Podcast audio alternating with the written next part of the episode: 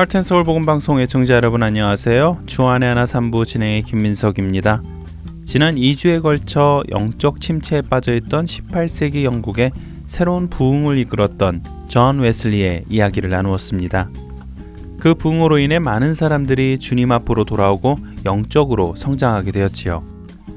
그러나 아쉽게도 그 부흥의 열기는 100여 년도 안 돼서 수그러들기 시작하였고 영국 사람들은 예수 그리스도를 쫓는 삶을 살기보다는 또다시 세상을 쫓는 이전의 모습으로 돌아가 형식적인 신앙생활을 하기 시작하게 됩니다. 그 당시 부흥의 열기가 식어져 버리는 것을 염려하며 또다시 새로운 영적 부흥이 일어나기를 기대하며 나라를 위해 기도하던 사람들이 있었습니다. 놀라운 것은 이들이 당시 영국의 유명한 영적 지도자도 아니었고 대도시의 어느 큰 도시에서 생긴 모임도 아니었다는 것입니다. 영국 웨일즈. 많이들 들어보셨죠? 웨일즈. 20세기 초 영국에 또다시 강력한 회개 운동이 일어난 곳, 부흥의 근원지였다고 말하는 이 웨일즈는 우리가 생각하는 것보다 훨씬 더 작은 시골에 불과했습니다. 그런 그곳에 그것도 아주 작은 교회에서 하나님을 떠나 살아가는 사람들이 주님과의 관계가 다시 회복되기를 바라며 밤낮으로 기도하는 사람이 있었습니다. 그의 그런 기도를 들으신 하나님께서는 그의 기도를 통해 20세기 영국에 다시 한번 부흥의 불꽃을 타오르게 하셨고 수많은 선교사들을 전 세계로 파송시키는 놀라운 일들을 경험시키십니다. 오늘은 여러분과 이 기도회를 이끌어 영국 웨일즈의 부흥을 이끌었던 사람으로 잘 알려진 이반 로버츠에 대해 여러분과 함께 나눠볼까 합니다.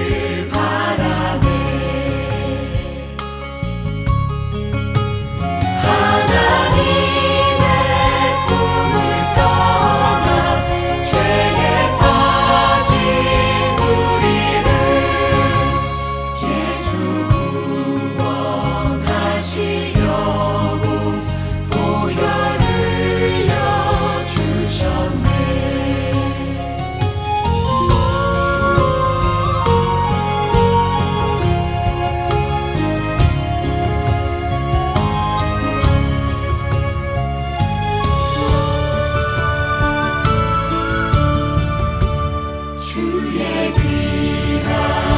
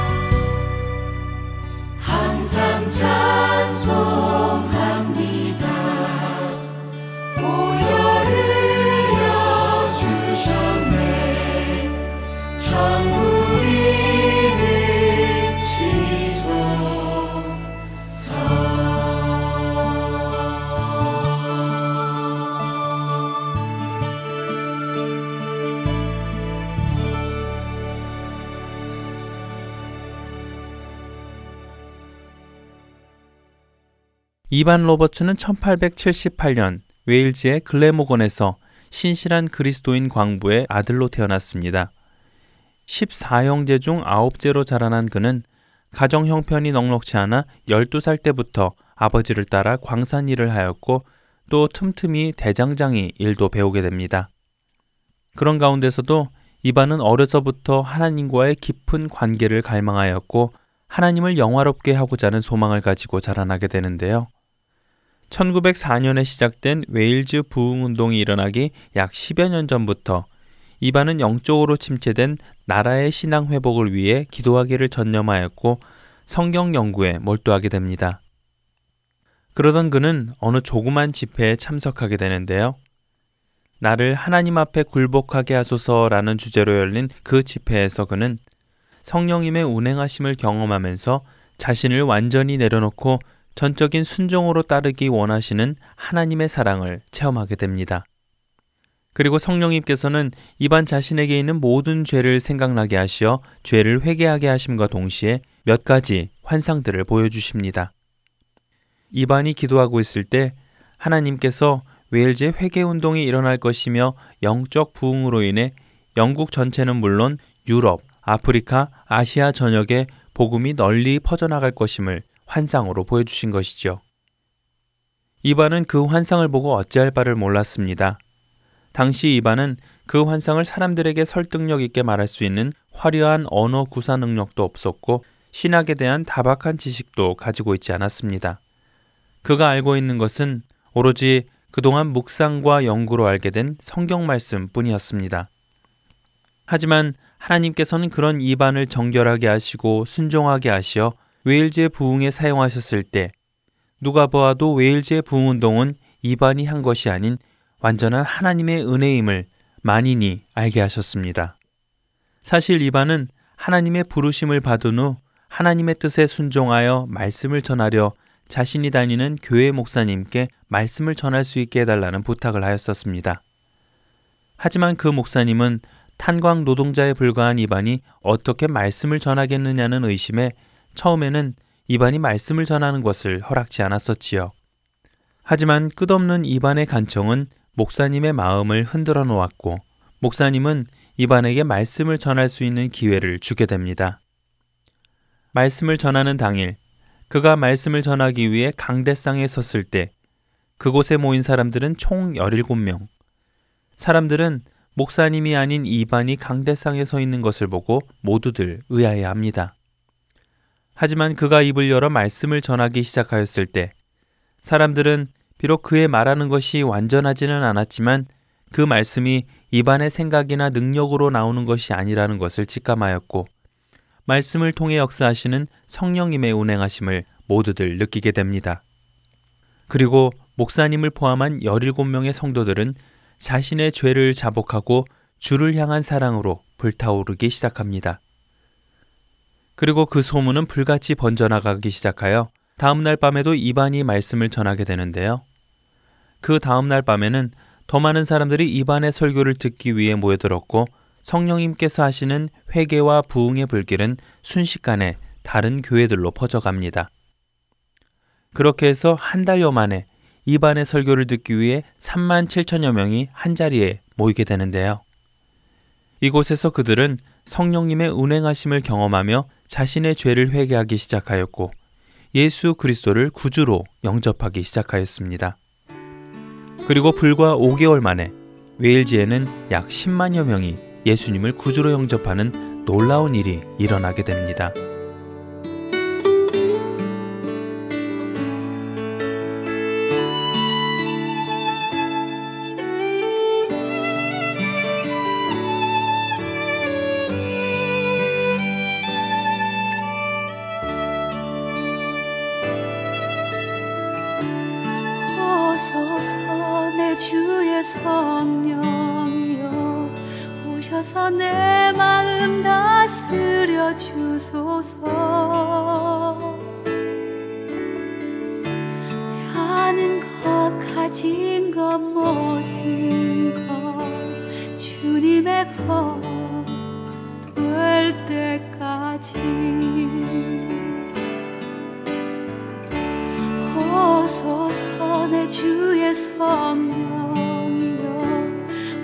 내 마음 다스려 주소서.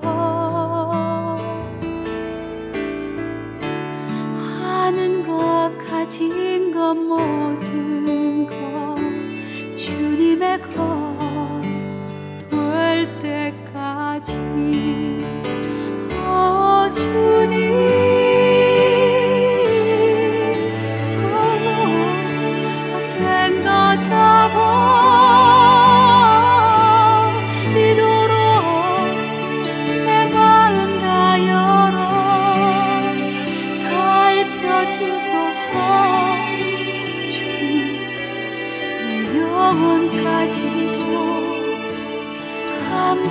감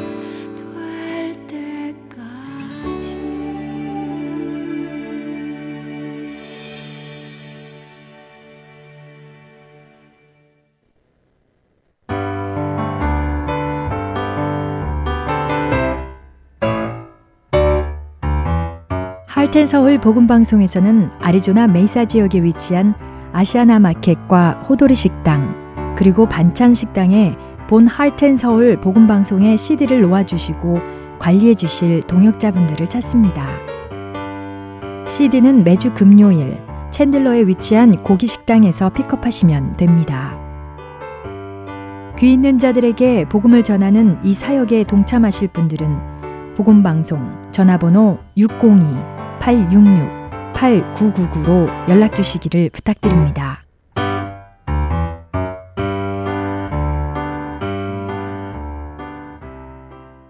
이어서 김경환 목사께서 진행하시는 요한복음 강해 함께 하시겠습니다.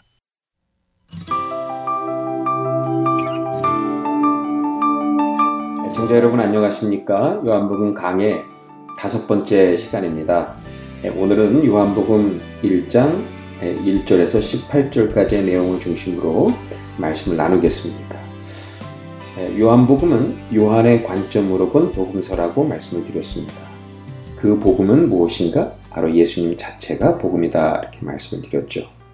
예수님이 누구신가? 또 예수님이 무엇을 하셨는가에 관한 것입니다. 요한복음 전체는 바로 이 이야기를 하고 있는 거죠. 예수님이 누구시며 예수님이 무엇을 하셨는가를 진술하고 있습니다. 그 가운데서도 1장은 예수님에 관한 핵심 주제들을 신학적인 면에서 또 역사적인 면에서 진술한 본문이라고 볼 수 있습니다. 1장 첫 번째 부분, 1절에서 18절까지는 예수님에 관한 신학적 진술을 담고 있고요. 또 1장의 두 번째 부분, 19절에서 마지막 절까지는 예수님에 관한 역사적 진술을 담고 있습니다. 이 두 가지 진술이 곧 요한복음 전체입니다. 이 두 부분을 잘 배우게 되면 요한복음 전체를 이해하는 데 큰 도움이 됩니다. 먼저 요한복음 1장 1절에서 18절까지 함께 보도록 하겠습니다. 오늘 이 말씀을 보니까 첫 번째 단어가 바로 태초라는 단어입니다. 어디서 많이 들어본 단어 아닙니까? 예, 창세기 1장 1절에 등장하는 단어입니다.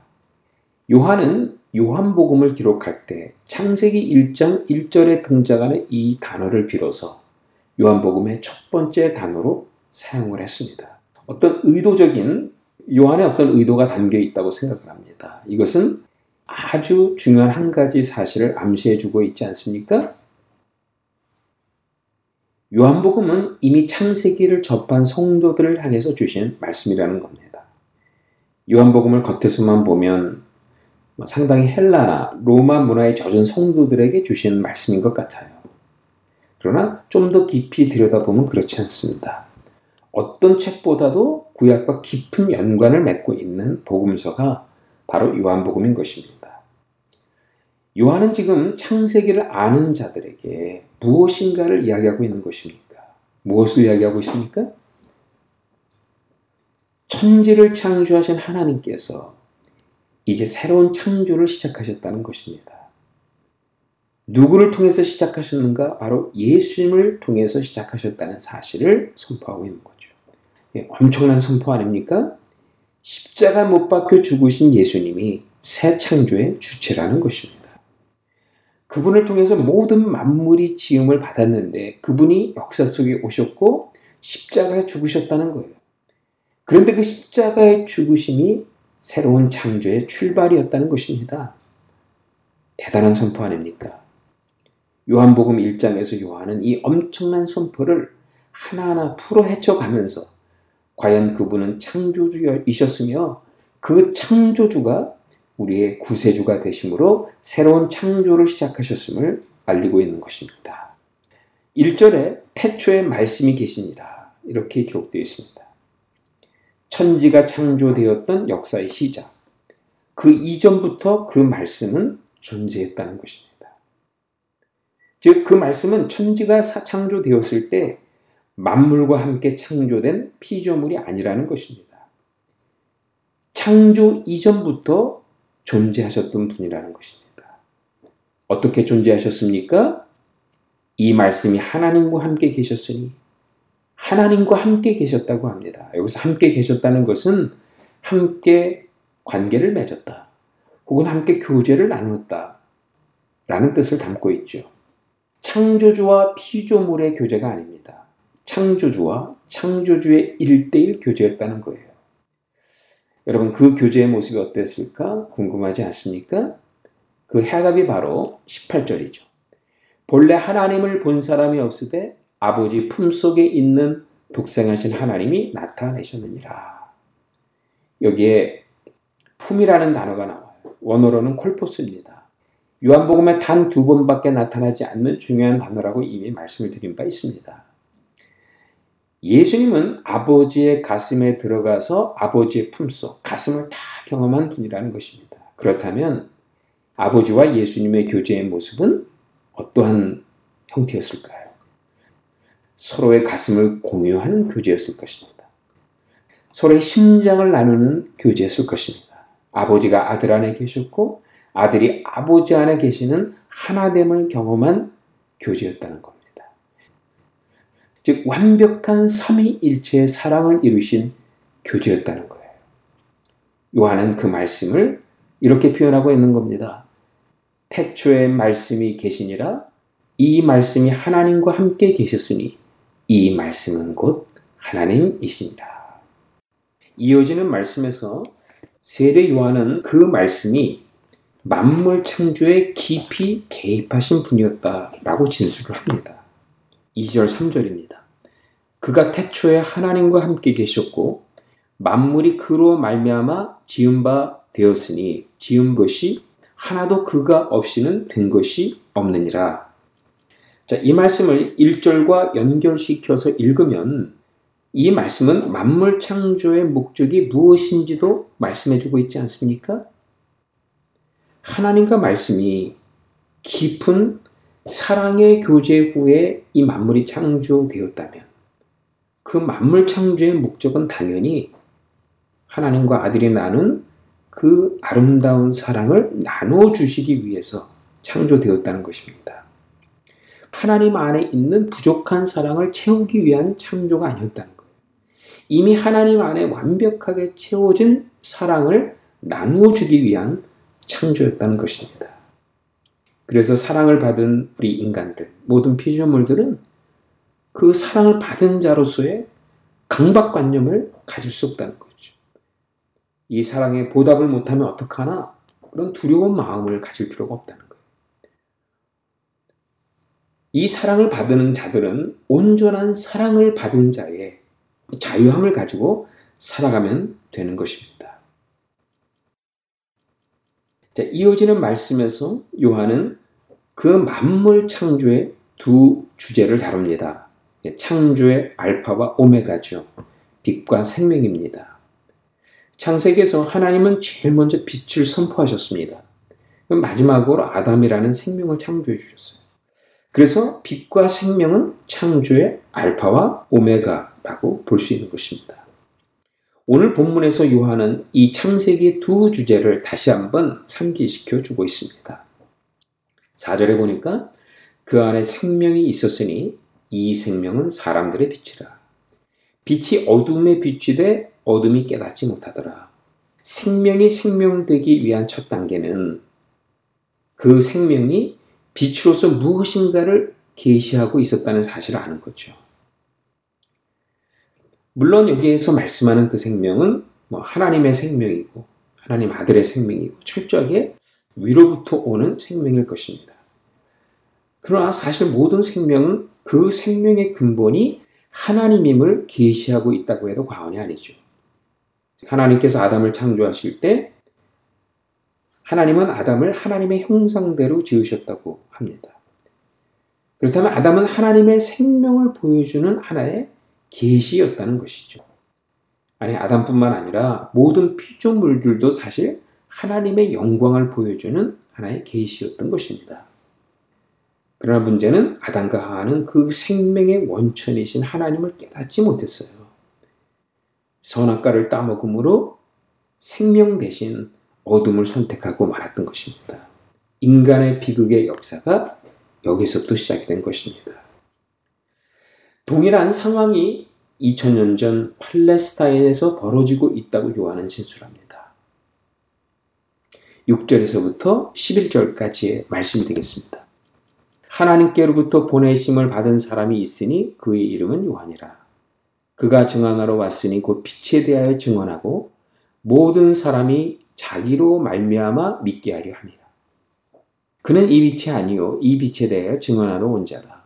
참 빛, 곧 세상에 와서 각 사람에게 비치는 빛이 있었나니 그가 세상에 계셨으며 세상은 그로 말미암아 지은 바 되었으되 세상이 그를 알지 못하였고 자기 땅에 오매 자기 백성이 영접하지 아니하였으나 이렇게 기록되어 있어요. 예, 두 가지를 말씀하고 있죠. 예, 첫 번째는 세례 요한에 관해서 말씀하고 있습니다. 세례 요한은 당대 가장 존경받는 선지자였습니다. 그럼에도 불구하고 요한은 그 세례 요한과 예수님은 근본적으로 다른 존재다를 강조하고 있어요. 어떻게 다른가? 예, 세례 요한은 보내심을 받은 자였다는 겁니다. 보내심을 받았다면 누군가 보내시는 자가 있었다는 거죠. 즉 세례 요한은 하나님으로부터 보내심을 받은 존재였다는 것입니다. 한마디로 세례 요한은 피조물이지 창조주가 아니었다는 거예요. 그러나 반대로 예수님은 보내신 분입니다. 생명의 근원이요. 빛으로 세상에 증거해야 될 분으로서 요한을 보내 그 예수님을 증거하게 하셨다는 겁니다. 한마디로 예수님은 피조물이 아닌 창조주였다는 것입니다. 두 번째로 세상은 그 예수님을 알지 못했다고 합니다. 여기서 말하는 세상은 추상적 개념으로서의 세상이 아닌 거죠. 분명히 존재하는 실체였던 것입니다. 그게 누굽니까? 로마인들이나 헬라 문화를 생각하면 안 됩니다. 요한복음에 나오는 세상의 실체는 당시에 율법을 공부하고 율법을 열심히 지키는 유대인들이었습니다. 특별히 예루살렘의 기득권을 장악하고 있었던 바리새인들, 제사장들이 세상이었습니다. 왜 그렇죠? 결국 그들이 예수님을 십자가에 넘겨주었기 때문입니다. 두려운 이야기 아닙니까? 예수님이 오늘 세상과 참 교회를 구별하기 위해서 이 땅에 오신다면 예수님은 교회로 가실 것 같습니다. 교회에 들어가셔서 교회 안에 세상과 참 교회를 구별하실 것 같아요. 즉, 세상은 교회 밖에 있지 않다는 겁니다. 세상은 교회 안에 있습니다. 교회 안에서 종교인들의 모습을 띈 그들 가운데 세상이 존재한다는 것입니다. 12절 13절입니다. 영접하는 자, 곧 그 이름을 믿는 자에게는 하나님의 자녀가 되는 권세를 주셨으니 이는 혈통으로나 육종으로나 사람의 뜻으로 나지 아니하고 오직 하나님께로부터 난 자들이니라. 진정한 빛으로 이 땅에 오신 그 생명이 참 생명임을 알아야 된다는 겁니다. 그리고 그 참 생명에 관해 바른 반응을 보이라고 요하는 권고합니다. 그러면 새로운 창조가 그들 가운데 일어날 것을 말씀하십니다. 새로운 창세기가 그들 가운데 시작될 것을 약속해 주십니다. 그렇다면 바른 반응이란 무엇입니까? 예수님을 영접하는 것입니다. 예수님을 영접한다는 것은 곧 그 이름을 믿는 것입니다. 모세가 이스라엘 백성들을 구원하라는 소명을 받았습니다. 그때 모세는 하나님의 이름이 무엇이냐고 묻습니다. 그때 하나님이 대답하십니다. 나는 스스로 존재하는 자다. 이 얘기는 뭡니까? 이름이 없다는 겁니다. 당시의 이름이라고 하는 것은 주어진 자의, 주, 주신 자의 권위를 상징합니다. 인간의 동물의 이름을 지었다는 것은 인간이 동물들 위에 권위를 지닌 존재임을 암시해 주는 거죠. 하나님이 자기 자신을 스스로 존재하는 자라고 말씀하셨다면, 이름이 없는 자라고 이렇게 말씀하셨다면, 그 말씀은 그 자신이 스스로 권위가 되신 분이라는 뜻입니다. 그분이 창조주이시기 때문에 그 위에 그분에게 권위를 부여할 수 있는 존재가 하나도 없다는 것을 의미합니다. 우리가 예수님의 이름을 믿는다는 것은 스스로 존재하시는 예수님의 이름을 믿어야 된다는 것이고 그 이름의 권위 밑에 살아야 되는 존재임을 말씀하고 있는 겁니다. 그 이름의 권위 밑에 내가 있음을 인정하는 결단을 내리고 그분의 권위 밑에 살아가게 될 때 우리들은 하나님의 자녀로서의 권위, 새로운 탄생을 경험하게 된다는 것입니다. 창세기의 아담의 창조는 흙으로 빚으신 후에 생기를 불어넣으셔 생명이 되게 하셨다면 요한복음의 창조의 주체는 바로 예수님 그 자체인 거죠. 예수님의 이름을 믿고 예수님의 권위를 받아들이게 되면 바로 새 창조의 역사가 시작이 된다는 것입니다. 새 창조의 기준이 새롭게 제시되고 있습니다. 바로 예수님의 이름인 것입니다. 더 이상 혈통이나 육정이나 사람의 뜻이 아니라는 겁니다. 유대인들은 혈통이라고 하는 것을 구원의 경계선으로 설정했습니다. 율법과 규례를 지키는 것을 구원의 경계선으로 내세웠습니다. 그러한 기준을 내세우면서 예수님을 거절했습니다. 그 결과 그들은 어둠의 자녀로 전락했다는 겁니다. 그러나 예수님을 영접하면 예수님의 이름의 권위를 믿고 받아들이면 새로운 하나님의 가족의 자녀로서 새로운 탄생을 경험하게 됨을 말씀하고 있습니다.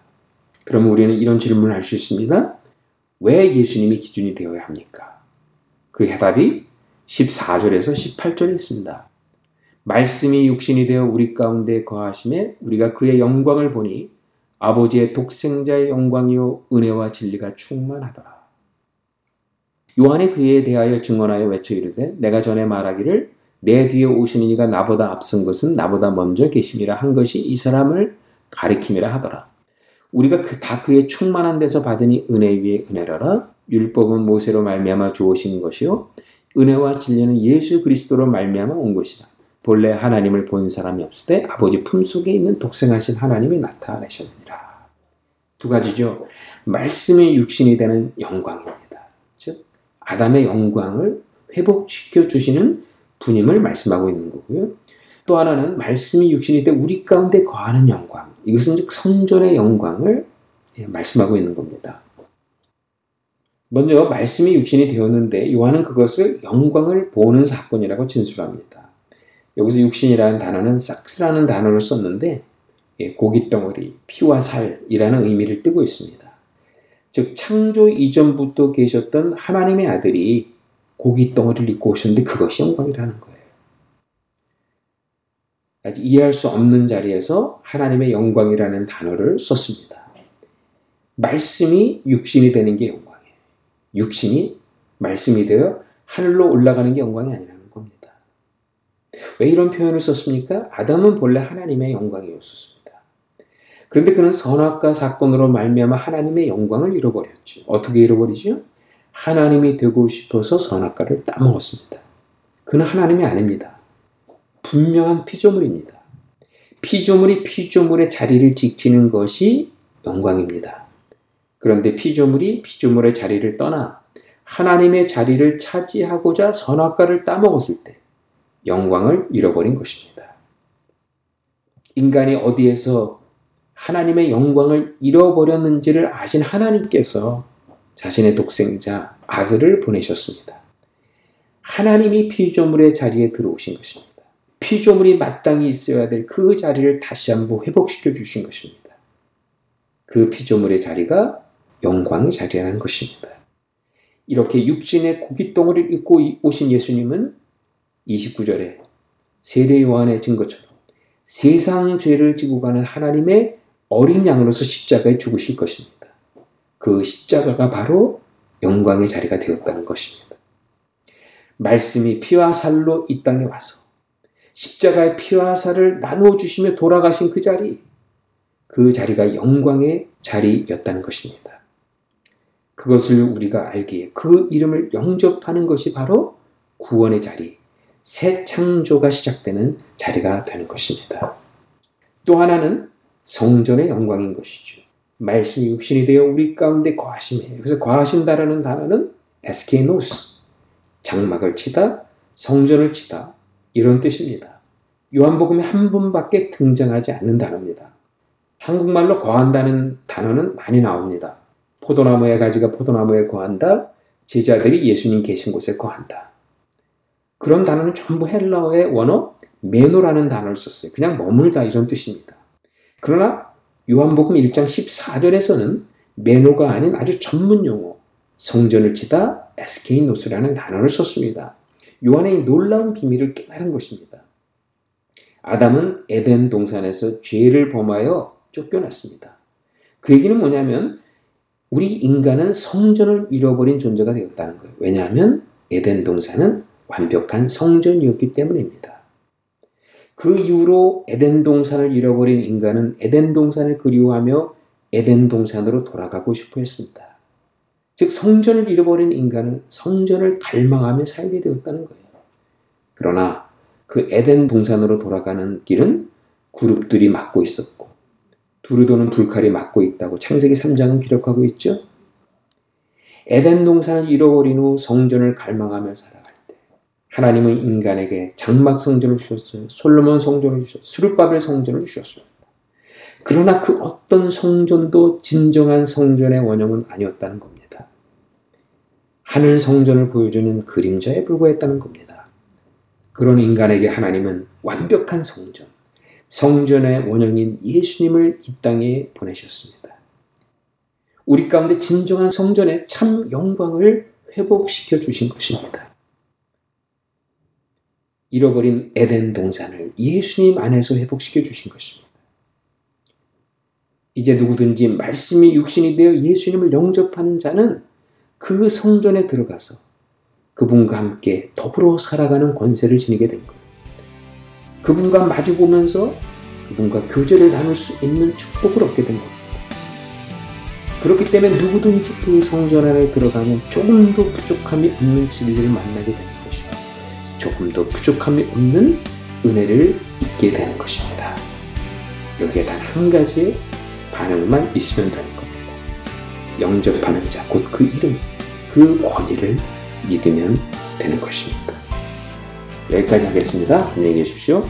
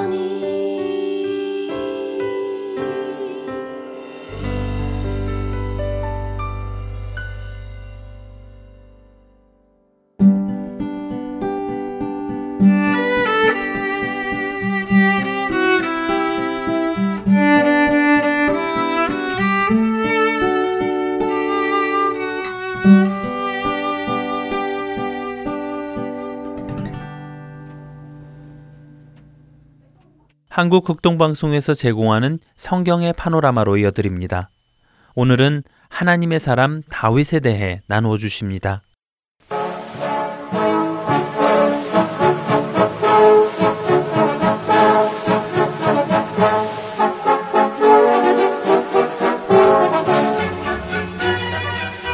성경의 파노라마 성경의 파노라마 이 시간을 통해서 성경의 전체적인 큰 흐름 살펴보고 있습니다. 노후호 목사님이십니다. 목사님 안녕하세요. 반갑습니다. 김성문입니다.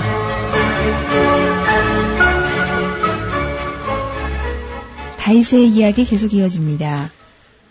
네, 다윗이 전쟁을 잘 치르고 이런 전쟁은 참 잘 이겼어요. 근데 정말 다윗을 망하게 하는 그런 다윗의 원수가 있다면은 그는 골리앗도 아니고 블레셋도 아니고 모압이나 암몬이나 그런 이웃 나라가 아니고 그보다 더 가까이 가면 자기 자신이죠. 예. 자기를 망하게 하는 원수가 자기 안에 있었어요. 자, 이거 우리가 참 큰 교훈인데요. 우리가 무슨 어려운 일 당하면 남을 원망하기 쉽지요, 보통. 그럼요. 그 다른 사람에게다가 저 죄를 전가하고 핑계하고 정당화하고 하는데 사실 우리 자신을 망하게 하는 원수가 우리 안에 있었다는 겁니다. 이 놀라운 이야기가 바로 이 다윗의 이야기지요. 사무엘 상하서는 어쩌면은 나단이 기록했을 가능성이 있다 그렇게 봅니다. 어, 사무엘이 기록했다는 분도 혹 있지만은요, 나단이 기록했을 것이다 이렇게 보는 분들이 있어요.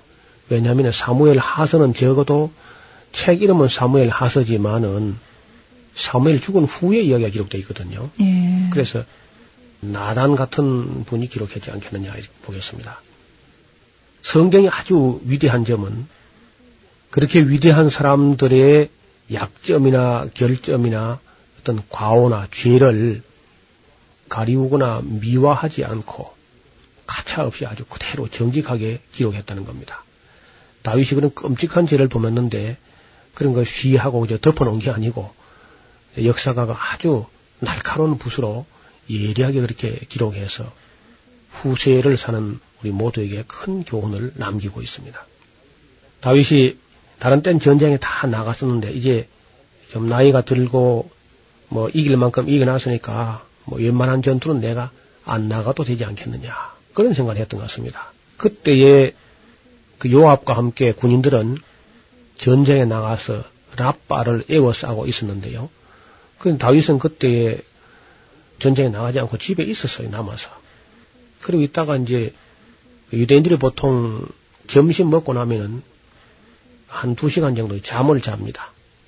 예, 그것은 뭐 중동 지방의 대부분의 사람들이 그래요. 그런 때에 잠을 깨기 위해서 옥상에 올라가서 이렇게 건질다가 보니까 이웃집 여인이 마침 목욕을 하는데 아주 그 아름다워 보이니까 다윗이 그 여인을 잡아오게 했죠. 그래서 이제 결국은 그로 말미암아서 아기를 갖게 된 겁니다. 그 여인이. 이건 이제 그 여인의 남편은 지금 전쟁터에 나가서 있는 아주 훌륭한 장군이지요. 예. 그 우리아라고 하는 장군은 유대인도 아닙니다. 이 사람이 햇 사람 우리아예요. 예. 그러니까 어떻게 해서 다윗의 휘하에 들어온 장군이 됐는지 몰라도 아마 다윗의 군인 중에서 가장 충직한 그런 장군이 아니었나 그리 봅니다. 네. 그런데 결국은 우리아의 아내를 범하고 나서 다윗이 그것이 탄로 날 것 같으니까 억지로 휴가 오게 해가지고 그 남편이 자기 아내하고 밤을 같이 지내도록 그렇게 조처를 했는데 이 우리아 장군이 너무 충직한 나머지 여호와의 법계가 영체 가운데 있고 내 주 요압이 지금 전쟁터에 있는데 나 혼자 어떻게 아내하고 편히 밤을 지내겠습니까? 절대로 그럴 수 없습니다. 사람이 인간된 도대서 그럴 수 없다고 기억이 안 내려갔습니다. 그래서 다윗이 야 이게 일이 안 될라 그러니까 충성심이 너무 강한 것도 그것도 탈이다 아마 탄식을 했을 거예요. 그래서 아마 근데 이튿날에는 술을 많이 먹이면은 맑은 정신일 때 충성심이 어쩌고 하지 술이 거나하게 취하면은 뭐 충성이고 뭐 어쩌고 할 것 없이 그저 아내에게 내려가리라 그렇게 생각하고 계속 술을 퍼마셨습니다. 다윗이 아마 자기도 술을 마시고 우리아에게도 계속 술을 마셨는데 이 우리아 장군이 아무리 술이 취해도 그 충성하는 마음이 변치 않는 거예요. 그래가지고 이거 안 되겠다 싶으니까 다윗이 편지를 써가지고 전쟁터에 나가 있는 요압 군대 장관에게 이 우리아 장군은 어디서 혼자 나가서 싸우다가 죽게 만도록 그런 비밀 편지를 써가지고 그 우리아 손에 들려서 요압 장군이고 전쟁터로 다시 내보내지 않습니까? 그 요압 장군이 이제 이걸 읽어보고는 그대로 해서 우리아가 결국 전사하고 말았는데요. 그러니까 아주 뭐 완전 범죄하듯이 깨끗하게 문제될 거리를 완전히 없앴다고 아마 그렇게 생각했겠지요. 그러나 감추인 것이 드러나지 않을 것이었고 그 숨긴 것이 나타나지 않을 것이 없습니다. 결국은 다 드러나게 되지요. 나중에 한 며칠 지났는데 우리아 장군이 죽었다는 소식이 오니까 다윗이 그 전쟁하다 죽을 수도 있는 것이다. 칼은 이 사람이나 저 사람이나 저 사람이나 상하게 된다. 그러면서 그저 아무렇지도 않은 듯이 넘어갔습니다. 그럼 이제 완전히 끝난 같으죠. 그런데 하나님께서는 그 죄를 그냥 덮어두지 아니하시고 나단 선지자를 보냈습니다. 나단 선지자가 와서 그 유명한 비유 있죠. 어떤 부자 집에 양이 막 수백 마리가 있고 어떤 가난한 부잣집 옆집에 아주 가난한 사람이 암양 새끼 하나 사다가 이불 밑에 같이 품고 자고 하는 그런 양인데 아, 부잣집에 손님이 왔는데 자기 집에 그 많은 양들을 그냥 두고 그 가난한 집에 사서 기르는 암양 새끼 한 마리 빼앗아다가 손님 대접을 했다고. 그런 비유를 하니까 다윗은 이게 아주 나무의 얘기인 줄 알고 감히 어떻게 내가 다스린 나라에 그런 놈이 있을 수 있느냐. 그런 놈은 여호와의 사심을 가리켜 맹세하는데 반드시 죽을 자라고 이렇게 아주 아마 다윗이 그날 화가 많이 났을 거예요. 그런 걸 보고. 네. 그래서 그 얘기 다 끝나고 나니까 나단이 왕을 보고 나단 선자가 당신이 그 사람이요. 뭐 처음엔 다윗이 아마 얼떨떨 했을 거예요. 근데 그거 다 낱낱이 설명을 합니다. 나단 선자가. 이 목숨을 걸지 않으면 그렇게 못하지요. 네. 그건 뭐 왕이니까 얼마든지 나단 선자 죽일 수 있습니다. 근데 나단 선자가 목숨을 걸고 들어가서 바로 왕을 보고 당신이 그 사람이다. 그렇게 했을 때 저는 처음에 말이죠. 그 왜 그렇게 했을까? 그 참 비유가 참 놀랍긴 하지만 참그참 지혜도 지혜지만은 참 놀랍다 그렇게 생각했는데 그게 그럴 수밖에 없어요. 왜냐하면은 왕이라고 하는 사람은 재판할 사람이 없습니다. 그냥 왕이 제일 높으니까 그 누가 재판해야 되면 왕이 자기 재판을 자기가 할 수밖에 없어요. 그래서 이제 어떤 비유를 딱 갖다 대고는 왕으로 하여금 스스로 재판하게 합니다. 다유당이 판결을 했는데 뭐로 나오냐면요. 언도하기를 사형이라고 언도했단 말입니다. 네. 딱 언도하니까 적용을 딱 갖다 시키면서 당신이 바로 그 사람이다. 하나님께서 말씀하시기를 네가 양을 양 몇 마리 기르는 보잘것없는 너를 내가 어여삐 여겨서 내 백성의 주권자로 삼았는데 만약에 그거 외에 네가 더 필요한 게 있었다면은 또 내게 구했다면 이것저것을 내가 더 줄 수도 있었다. 그런데 어찌하여서 네가 충성된 그 우리아 장군의 아내를 취하여서 네 아내를 삼고 그를 죽였느냐. 그리고 그 책망을 못되게 하니까 다윗이 그냥 그 앞에 무릎을 탁 꿇었습니다. 물론 예. 하나님 앞에고 그리고 나단 선지 앞에 무릎을 꿇고 내가 여호와께 범죄했나이다. 이렇게 자백을 하게 되지요. 거기 보면은 놀랍게도 자백하자마자 그 자리에서 나단 선자 입에서 여호와께서도 당신 죄를 사, 하셨기 때문에 당신이 죽지는 않을 거요. 다시 말하면 다윗은 죽는다고 언도를 했죠. 네. 사형에 당하다고. 네. 근데 그 솔직하게 자백하는 것을 하나님께서 어여쁘게 보신 겁니다. 뭐 기왕 죽은 사람 죽은 거 아니겠습니까? 왕으로서 하나님 앞에 겸비하게 무릎을 참 꿇었을 때에 하나님께서 그를 죽이지 아니하시고 다만 원수로 큰 회방거리를 얻게 했다. 이제 마귀 사탄이 하나님 면전에서 얼마나 다윗을 또 많이 참소하겠는가 이런 문제를 나단 선자가 이야기를 합니다. 더 놀라운 점은요. 왕이 그 아주 못된 짓을 했는데도 불구하고 나단 선자가 그걸 흔히 알고 있으면서도 나단이 그 다윗을 끝까지 그저 보필하고 섬긴다는 겁니다. 네. 이 결코 쉽지 않거든요. 그럼요. 그 약점을 쏙쏙들이 다 알고 있으면서. 예. 근데 저는 정말 야 그러니까 이 나단 같은 이런 해안을 가진 어른이 있었기 때문에 다윗의 가문이 한번 끼우뚱하죠 완전히 휘청하고 넘어질 뻔했지만은 다시 일어서게 된 것이 아니냐 아, 그렇게 봅니다. 자 그래서 이제 그 점은 다윗의 그 깊은 회개로 해서 그저 어, 하나님께서 용서하시고 넘어가는데요. 용서하셨기 때문에 다윗이 죽지는 않았지만은 다윗이 자기가 뿌린 것은 자기가 거두어야 합니다. 그래서 그 놀라운 이야기가 사무엘 하서 13장에 보면은 그 이야기가 이제 나오기 시작하죠. 한번 사무엘 하서 13장 1절을 한번 읽어보시기 바랍니다. 그 후에 이 일이 있으니라 다윗의 아들 압살롬에게 아름다운 누이가 있으니 이름은 다말이라 다윗의 아들 암논이 저를 연애하나 저는 처녀이므로 어찌할 수 없는 줄을 알고 암논이 그 누이 다말을 인하여 심화로 병이 되니라 예. 그 1절에 보니까 그 후에 이 일이 있으니라 도대체 그 일이 무엇이며 이 일은 뭐겠습니까? 그 후라는 그는 다윗이 그 충직한 장군 우리아의 아내를 범하고 그 우리아를 죽인 그 후에 이 일이 있으면 이 일은 그 일에 대한 열매가 이제 나오는 거죠. 그 역사가가 이렇게 기록한 겁니다. 그 후에 이 일이 있었다. 있습니다. 그러니까 그 일이 선한 것이었다면은 이 일도 선한 것이 되겠는데 그 일이 악한 일이니까 그 후에 열매가 아주 계약한 열매가 열리게 되는 거죠. 그 암론이라는 사람은 다윗의 장자입니다. 장자. 장자가 배다른 공주를 연애해가지고 심하로 병이 났다 그러죠. 네, 상사병이군요. 예. 그런 이건 참 세상에 입에 담지 못할 일인데 예. 이게 또 나중에 정상적으로 이루어지지 않으니까 이 암론이라는 다윗의 장자가 공주 다말을 강간하지 않습니까? 그렇지만 그거 뭐 죽이도 못하고 다윗이 지금 자기 속이 지금 깨어나지 못하기 때문에 그걸 드러내놓고 문제 삼지도 못해요. 그냥 조용히 그냥 넘어갔습니다.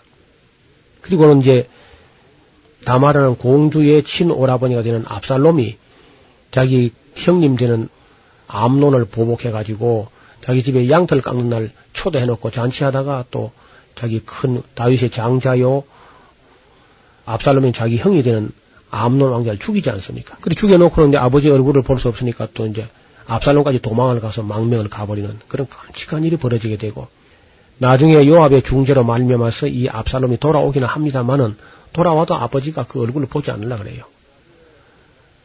나중에 요압에게 또 청을 넣어가지고 가까스로 압살롬이 다윗의 얼굴을 보게 되고 다윗이 압살롬의 볼에 뽀뽀를 해주고 그래 했습니다만은 그래도 화목이 이루어지지 않습니다. 부자지간에. 그러다가 나중에 이 압살롬의 난이 일어나가지고 다윗이 겪었던 그 끔찍한 일들은 사무엘 하서 전체를 가득히 채우고 있죠. 전체 그 이야기로 아마 가득 차 있습니다. 13장 이후 마지막 장까지가 거의 다 다윗의 그 애환들, 그 어려운 날들이 예, 절절히 기록이 되어 있는 것입니다. 이것은 바로 자기가 잘못된 것을 심어가지고 귀약한 열매를 거두는 그런 모습을 역사가가 그 후에 이 일이 있으니라 하고 기록하고 있는 것이지요. 지금까지 노후 목사님이셨습니다. 목사님 고맙습니다. 감사합니다.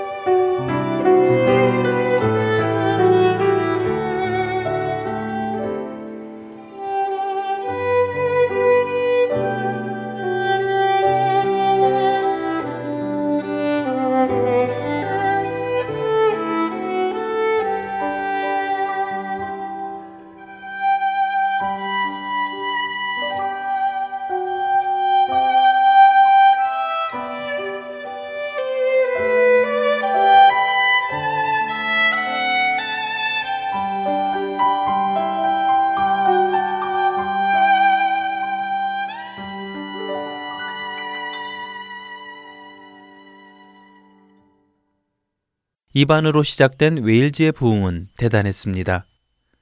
대학은 문을 닫고 학생들은 하나님을 찬양하고 경배하면서 수많은 기도 모임이 결성되었고 그 기도 모임들에 참여한 사람들의 수는 날로 날로 늘어갔습니다. 기도하는 사람들은 밤 늦게까지 때로는 밤을 새면서까지 함께 기도하며 영원 구원을 위해 간절히 기도하였는데 기도하는 모임이 얼마나 많았는지 심지어 한 신문 기사에서는 한 법정에서 재판관과 배심원은 심리를 중단하고 피고를 위해 기도하였고 그 피고는 그 일로 인해 예수 그리스도를 구주로 영접하는 일이 있었다고 기록하고 있습니다. 물론 이 부흥은 탄광에서도 똑같이 일어났습니다.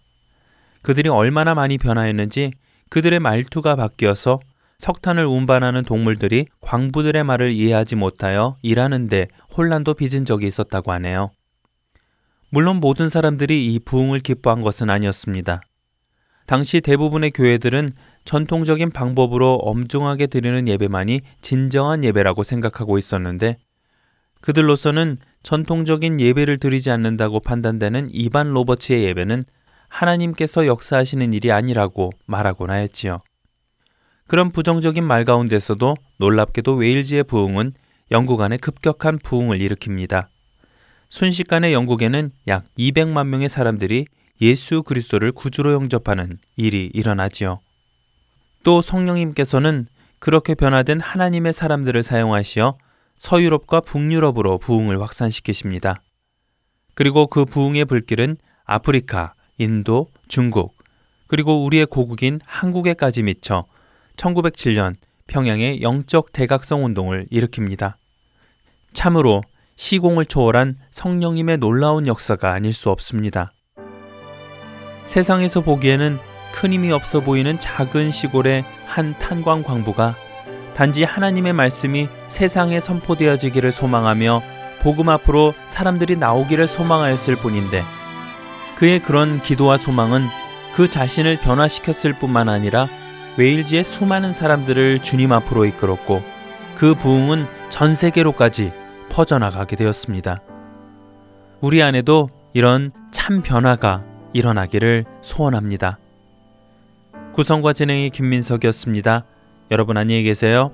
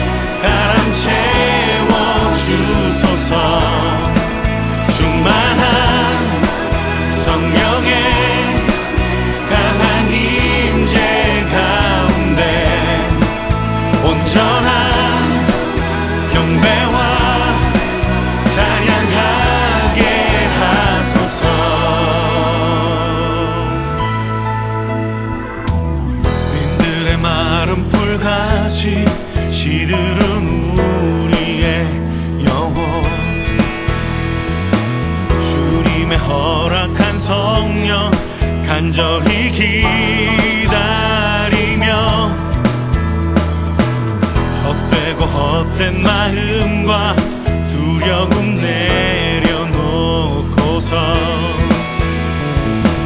주님의 보좌 앞으로 담대히 나